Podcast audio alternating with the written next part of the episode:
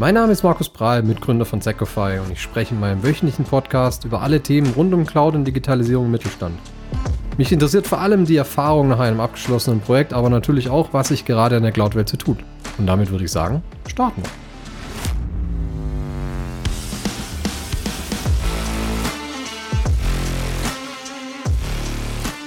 Ja, hallo und nochmal willkommen zu Cloud Legacy.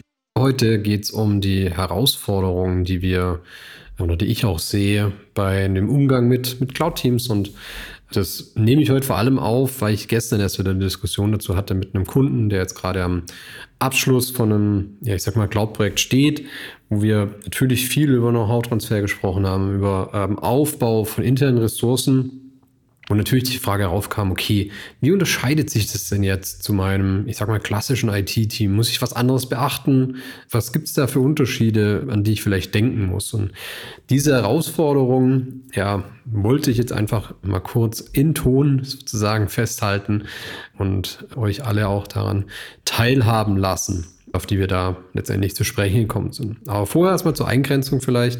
Also wenn wir von so einem Cloud-Team sprechen, dann sprechen wir ähm, auf jeden Fall einen Anteil interne Kollegen, also beim Unternehmen selber angestellt, mit einem sehr oft mit einem Mix von externen Kollegen. Das heißt, für manche Themen hat man vielleicht noch jemand externes dabei. Für manche Themen ist der externe letztendlich als Rückversicherung für die internen. Das heißt, die können auf den zugreifen und sich auch mal so ein, zwei Sachen abklären lassen wenn sie sich unsicher sind. Heißt, äh, wir haben hier auf jeden Fall irgendein gemischtes Team. Und wir sprechen gleichzeitig auch über hochqualifizierte und ähm, natürlich schwer zu bekommende Fachkräfte. Das heißt, das führt uns auch zu, zu der Herausforderung, zu unserer ersten Herausforderung eben, dass wir sehr oft stark verteilte Teams haben, die eher ungern Richtung ständiger Präsenz im Büro kommen. Das heißt, wir haben letztendlich ein Team, das sehr, sehr wahrscheinlich stark verteilt ist, das eigentlich nicht im Büro sitzt, sondern starken Drang Richtung, Richtung Homeoffice hat.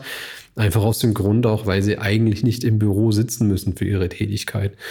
Die Administration und alles, was letztendlich mit dem Umgang mit ihrer Technologie zu tun hat, erfolgt rein über den, in allermeisten Fällen über den Browser, vielleicht noch ein bisschen PowerShell oder so dazu oder irgendeine CLI, aber letztendlich lässt sich das von jedem Ort der Welt machen, wo ich einen Internetanschluss habe. Heißt, die Herausforderung, der ich mich stellen muss, ist, ich brauche, wenn ich diese Fachkräfte locken will, ein sehr gut durchdachtes Remote-Arbeits Konzept. Ja. Und wenn ich dann eben diese erste Herausforderung habe, dass ich sage, okay, wie manage ich denn diese Zusammenarbeit aus der Ferne, also dieser, diese fehlende physische Zusammenarbeit, dann muss ich mir natürlich auch irgendwie Gedanken machen, okay, wie halte ich denn dieses Team zusammen, dass ich nicht einfach nur in Anführungszeichen eine Ansammlung von Freelancern habe, sondern dass ich natürlich auch ein richtiges Team mit einer gewissen Loyalität fürs Unternehmen habe. Und prinzipiell ist es eine ganz plakative Antwort, die wir hier immer wieder sehen. Es sind virtuelle regelmäßige Meetings, die zum einen einen fachlichen Austausch, aber auch einen privaten Austausch fördern. Heißt, wir sehen es sehr oft, dass wir eben ähm, Regelmeetings haben im Team, wo ich mich einfach austausche, was, was, was machen wir denn gerade, wo hänge ich denn vielleicht fachlich, wo kann ich äh, Fragen stellen, ob das jetzt ähm, Dailies sind oder einmal die Woche irgendwo einen Termin einfach, okay, was ist denn zu tun, was, wie geht's mir damit, was habe ich da für Herausforderungen, aber auch sich eben darüber zu unterhalten, okay, hier fehlen mir vielleicht Skills. Und wie kann ich die denn im Zweifel weiterentwickeln. Die andere Seite ist die, die wir natürlich auch während, während Corona sehr stark gelernt haben, dass wir uns um Meetings kümmern müssen, die ja den persönlichen Zusammenhalt steigern. Was wir da öfters sehen, sind, ich sag mal, freiwillige, zum Beispiel Coffee Dates virtuell, wo es eben die Regel gibt, man sollte nach Möglichkeit nicht unbedingt über die Arbeit sprechen. Kann schon mal vorkommen, wenn man eben gerade alle beieinander hat, aber sollte eben nicht die Regel sein. Das heißt aber auch, keiner ist gezwungen, da reinzukommen, äh, sondern ich biete das letztendlich an für ein virtuelles Zusammenkommen, beispielsweise an einem Dienstagnachmittag um 14.30 Uhr oder so zu einer, zu einer Kaffeezeit oder vielleicht auch an einem Freitagmorgen so gegen neun oder halb zehn, wenn man morgens so einen Kaffee nimmt. Einfach so, um zusammenzusitzen und sich einfach ein bisschen auszutauschen. Okay, was macht ihr am Wochenende? Lief die Woche so? War im Kino? Habt ihr den Film schon gesehen? Äh, und so weiter. Das heißt, hier auch als Führungskraft darauf zu achten, dass diese teambildenden Maßnahmen, wie ich sie sonst normal in der Kaffeeküche habe, eben auch in irgendeiner Art und Weise virtuell stattfindet. und das ist letztendlich gar kein Hinweis nur für ich sag mal, ja, remote arbeitenden Cloud-Teams, sondern es gilt natürlich genauso für jedes remote arbeitende Team insgesamt. Eine zweite Herausforderung, die wir das sehen, ist, wie, wie stelle ich denn eine hochwertige Kundenbetreuung ja, sicher. Und wenn wir hier von der Kundenbetreuung von einem internen IT-Team sprechen, dann ist es natürlich in allermeisten Fällen, wie stelle ich denn die anderen Fachbereiche ja, zufrieden, wie stelle ich das Unternehmen und die Anforderungen, die durchs Unternehmen an mich herangetragen werden als ja, Cloud-Ops-Bereich, wie stelle ich die denn sicher? Und äh, zum anderen kann es natürlich aber auch sein, wenn mein Unternehmen mit dieser Cloud-Infrastruktur Lösungen für deren Endkunden zur Verfügung stellen, wie kann ich denn die ähm, zufriedenstellen. Natürlich sind wir hier sehr schnell bei Service Level Agreements, bei SLAs, heißt klare Kommunikation und jeder weiß, welche Serviceanforderungen an jeden Einzelnen gestellt sind, sind im Cloud-Bereich aber auch sehr schnell bei ja, starken Automatismen, das gleich von vornherein mitzudenken, wie kann ich denn Infrastruktur selbstheilend aufbauen und das eben auch, also dieses Verständnis, dass eben die Kundenbetreuung wichtig ist für eine Weiterentwicklung, für ein Fortbestehen des Cloud-Teams, dass das eben auch in die DNA jedes Einzelnen übergeht. Das heißt, Transparenz bei jedem Projekt zu zeigen, ähm, zu, ganz klar zu kommunizieren, das können wir, das können wir nicht. Das ist eine klare Erwartungshaltung, hier nichts zu schönigen oder so, sondern halt wirklich zum einen sich im Klaren zu sein, okay, das ist der Service-Level, der SLA, den ich liefern muss, den die Infrastruktur liefern muss und ich muss mich selber darum kümmern, welche Arten und Weisen auch immer. Also natürlich viel mit Automatisierung, Selbstheilung und so weiter, was man eben heutzutage alles machen kann, aber auch ähm, klar zu kommunizieren, wenn eine Anforderung an die Möglichkeit oder über die Möglichkeiten hinausgeht. Eine dritte Challenge, die wir so gesehen haben, war, wie kümmere ich mich überhaupt darum, eine gewisse Qualitätssicherung auch in Bezug auf Fortbildung und Zertifizierung zu haben. Und wie wir es letztendlich machen von der Secofy aus, ist, dass wir an unsere Consultants eine Zielauslastung von 80 Prozent rantragen. Das heißt, wir erwarten nicht, dass mehr wie vier Tage die Woche abgerechnet werden in Summe und dass eben mindestens ein Tag bleibt, in dem ich mich ähm, zum einen natürlich auch um ähm, das interne Teammeeting oder so kümmern kann, aber auch um Themen wie eben eigene Fortbildung. Das heißt, dass sich die Kollegen auch zusammensetzen und sich gemeinsam fortbilden können, dass sie sich wirklich Gedanken machen, okay, wo will ich denn hin? Und äh, auch die Zeit dafür nehmen, ähm, sich fortzubilden und auch aktuell zu bleiben. Weil wir einen ähm, sehr großen Drang sehen innerhalb dieses Cloud-Teams, dass sie sich fortbilden wollen und müssen, einfach weil die, die Release-Zyklen innerhalb der ganzen Cloud-Bubble einfach so schnell sind, dass ich mich ständig damit beschäftigen muss, okay, was gibt's Neues, wo ist ein Renaming, wo ist ein neues Feature, funktioniert das? Also diese, wir werden auf jeden Fall diese Eigeninteresse an der Weiterentwicklung bei jedem in diesem Cloud-Team sehen und müssen als Führungskraft letztendlich dabei Raum einräumen, dass hier ja, diese Fortbildung auch durchgeführt werden kann, dass man auch selber eben sich weiterbilden kann. Und das müssen eben nicht nur Zertifizierungen sein. Ja? Das heißt nicht nur, ich muss jetzt die nächste und die nächste Microsoft AWS-Zertifizierung machen, sondern es geht auch um, um das Lernen und um das Wissen an sich dieser Technologien. Das heißt, rein nur auf Zertifizierung mit einem Braindump zu lernen, wird uns hier als Führungskraft, als Team und auch als die einzelne Kollege letztendlich nicht weiterbringen. Und deswegen kann ich es nur empfehlen, eben bei der Ressourcenplanung auch für die eigenen Themen einen gewissen Bereich, Zeit, ähm, Raum letztendlich einzuräumen, damit ähm, die Leute sich weiterbilden können. Das heißt, nicht äh, immer mit den 40 Wochenstunden zu planen, sondern eben den Leuten auch den Freiraum zu lassen, sich mit neuen Sachen auseinanderzusetzen. Und auch wenn es nur ein Artikel lesen ist, okay, was gibt es denn Neues oder was ist denn jetzt umbenannt worden oder so, sich eben da reinfinden zu können und eben genau das nicht auf eine Freizeit auszulagern. Und man kann es natürlich anreichern, indem man vereinfachten Zugang zu Online-Ressourcen oder zu Webinaren und so weiter gibt. Aber man sollte das auf jeden Fall als Führungskraft unterstützen. Denn eins haben wir auch gesehen, wenn wir das natürlich unterstützen, wenn wir diesen Freiraum nicht einräumen, dann sind die Kollegen so schnell weg und woanders, wo eben diese Möglichkeit besteht, dass man gar keine Chance hat. Das heißt, Fortbildung, Weiterbildung in dem technologischen Bereich ist ein essentielles Thema auch, um die, um die Kollegen und die Leute bei sich zu halten. Eine weitere kleinere Herausforderung ist, die Leute nicht in einer Routine stecken zu lassen. Das heißt, wenn die jeden Tag das Gleiche machen, jeden Tag die gleichen Häkchen setzen, die gleichen Commands absetzen, dann wird man hier auch nicht zum Punkt kommen. Das heißt, ich als Führungskraft muss mich auch darum kümmern, dass es in gewisser Art und Weise auch einen Projektcharakter gibt, um den ich mich kümmern kann, dass ich Themen weiterentwickeln kann, um eben auch das, ich sag mal, neu erlernte auch anwenden zu können und auch ein Gefühl dafür zu bekommen, was es denn bedeutet. Wir sehen hier einen ganz starken Trieb im Moment, dass alle möglichen Leute mit oder Unternehmen auch mit KI ja, sich beschäftigen. Das heißt, was kann ich nutzen, um mir das, das Leben auch zu vereinfachen? Ja, sehr stark sehen wir das im Bereich von KI-Unterstützung für ja, Code, gerade wenn wir über Terraform oder Infrastructure as Code sprechen, heißt, wenn ich Infrastrukturen oder ja, Cloud-Umgebungen per Code definiere, dass ich mich hier mehr und mehr auch auf Unterstützung zum Beispiel von KI verlasse, um ähm, den Code vorzufertigen und dann eben zu verfeinern oder eben ja Strukturen vorgeben zu lassen und so weiter.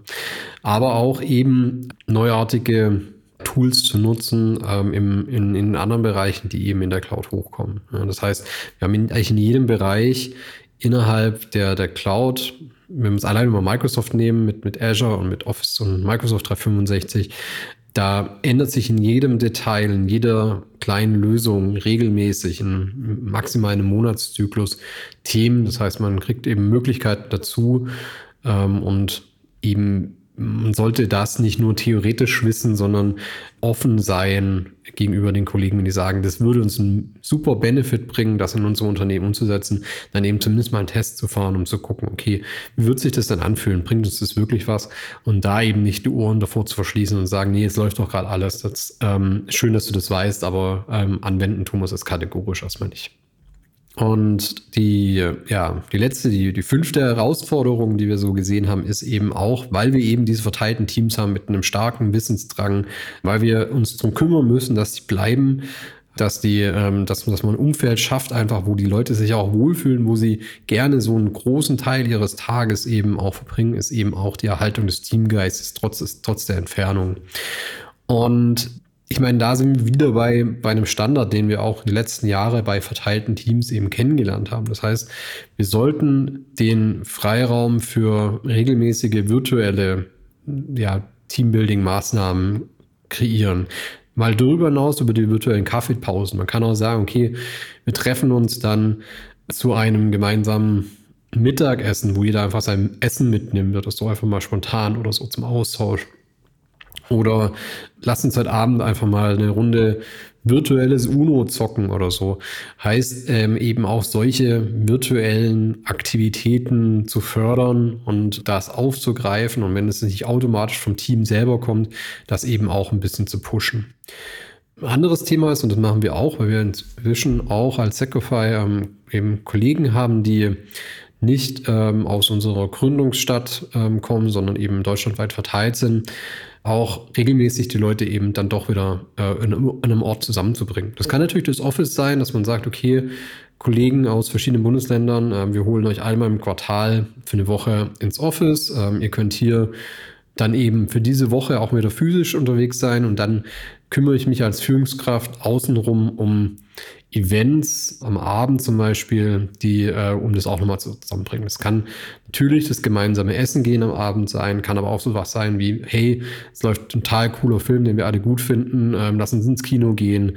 Wir hatten schon Kartfahren zum Beispiel, ähm, wo wir dann eben Sachen, die wir vorher in einem virtuellen Mario Kart äh, Event hatten, ähm, dann letztendlich nochmal in die reale Welt übertragen haben sozusagen. Es kann auch Klettern sein. Das heißt, dieses Team in dieser Woche natürlich auch in gewisser Art und Weise zusammenzubringen. Nicht in Form von geballten Teambuilding-Workshops in dieser Präsenzzeit, sondern eben auch außenrum, so dass man einfach normal im Büro nebeneinander arbeitet, aber dann eben ja, abends zusammenkommen. Unser persönliches Highlight da ist das, was wir eben sehen, was sehr, sehr gut funktioniert, was natürlich auch gerade viel in aller Munde ist, ist äh. Heißt, wir schnappen entweder ein Team oder das ganze Unternehmen. Bei uns geht es noch. Wenn es größere Unternehmen sind, ist es natürlich schwierig. Dann wird man sich da auf Teams konzentrieren.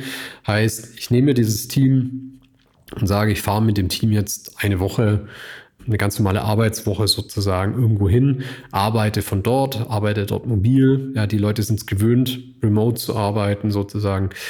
und kombiniere das mit, mit einem schönen Umgebung außenrum. Das heißt, wir waren letztes Jahr zum Beispiel in Kroatien, hatten da eine Villa, ähm, sind da alle zusammen unterwegs gewesen, haben den ganzen Tag normal gearbeitet, hatten aber ein, zwei wirklich punktuelle und auch kürze Workshops zwischendrin, so ein Know-how-Transfer vielleicht mal oder auch so ein Hackathon, wo wir an einem größeren Projekt von einem Kunden alle gemeinsam mal kurz dran gearbeitet haben, um da eben Input reinzubringen und auch ähm, Geschwindigkeit aber auch eben eine gewisse Freizeitgestaltung außenrum. Das heißt, gemeinsames Kochen, das, es gibt unterschiedliche Leute, die eben mittags kochen, wir haben Abendsaktivitäten und so weiter.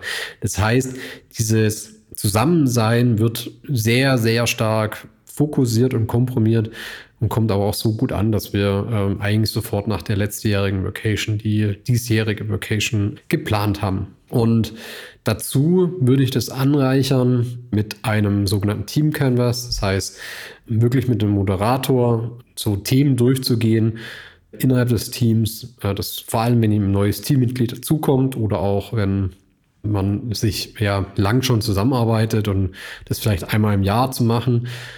Wo steht denn jeder für sich selber? Wie funktioniert denn jeder überhaupt? Was ist denn eine Erwartungshaltung? Wie kommuniziere ich überhaupt? Wenn ich eine gewisse Eigenheit habe, das eben auch anzusprechen und sagen, ich meine es nicht böse, wenn ich so und so reagiere, sondern ich denke dann vielleicht einfach nur kurz nach, eben solche Sachen ähm, in einen sogenannten Team Canvas zusammenzufassen und das auch moderieren zu lassen in so einer Stunde oder zwei Session. Einfach auch, dass das Team auch über so eine Art und Weise nochmal zusammenwächst und eben weiß, okay, derjenige, äh, der eine Teamkollege hat, äh, holt immer mittags seine, seine Tochter von der, von der Kita ab das heißt, ich werde ihn da zum Beispiel nicht erreichen. Das ist nicht bös gemeint, wenn er da zum Beispiel da in dem Moment nicht erreichbar ist oder mir nicht antwortet oder so. Also einfach solche Sachen auch nochmal aufzunehmen. Also sich generell einfach darum zu kümmern, wie kann ich denn mein Team zusammenlassen oder zusammenhalten, trotz der Entfernung und der normalerweise nur Bildschirme zwischendrin.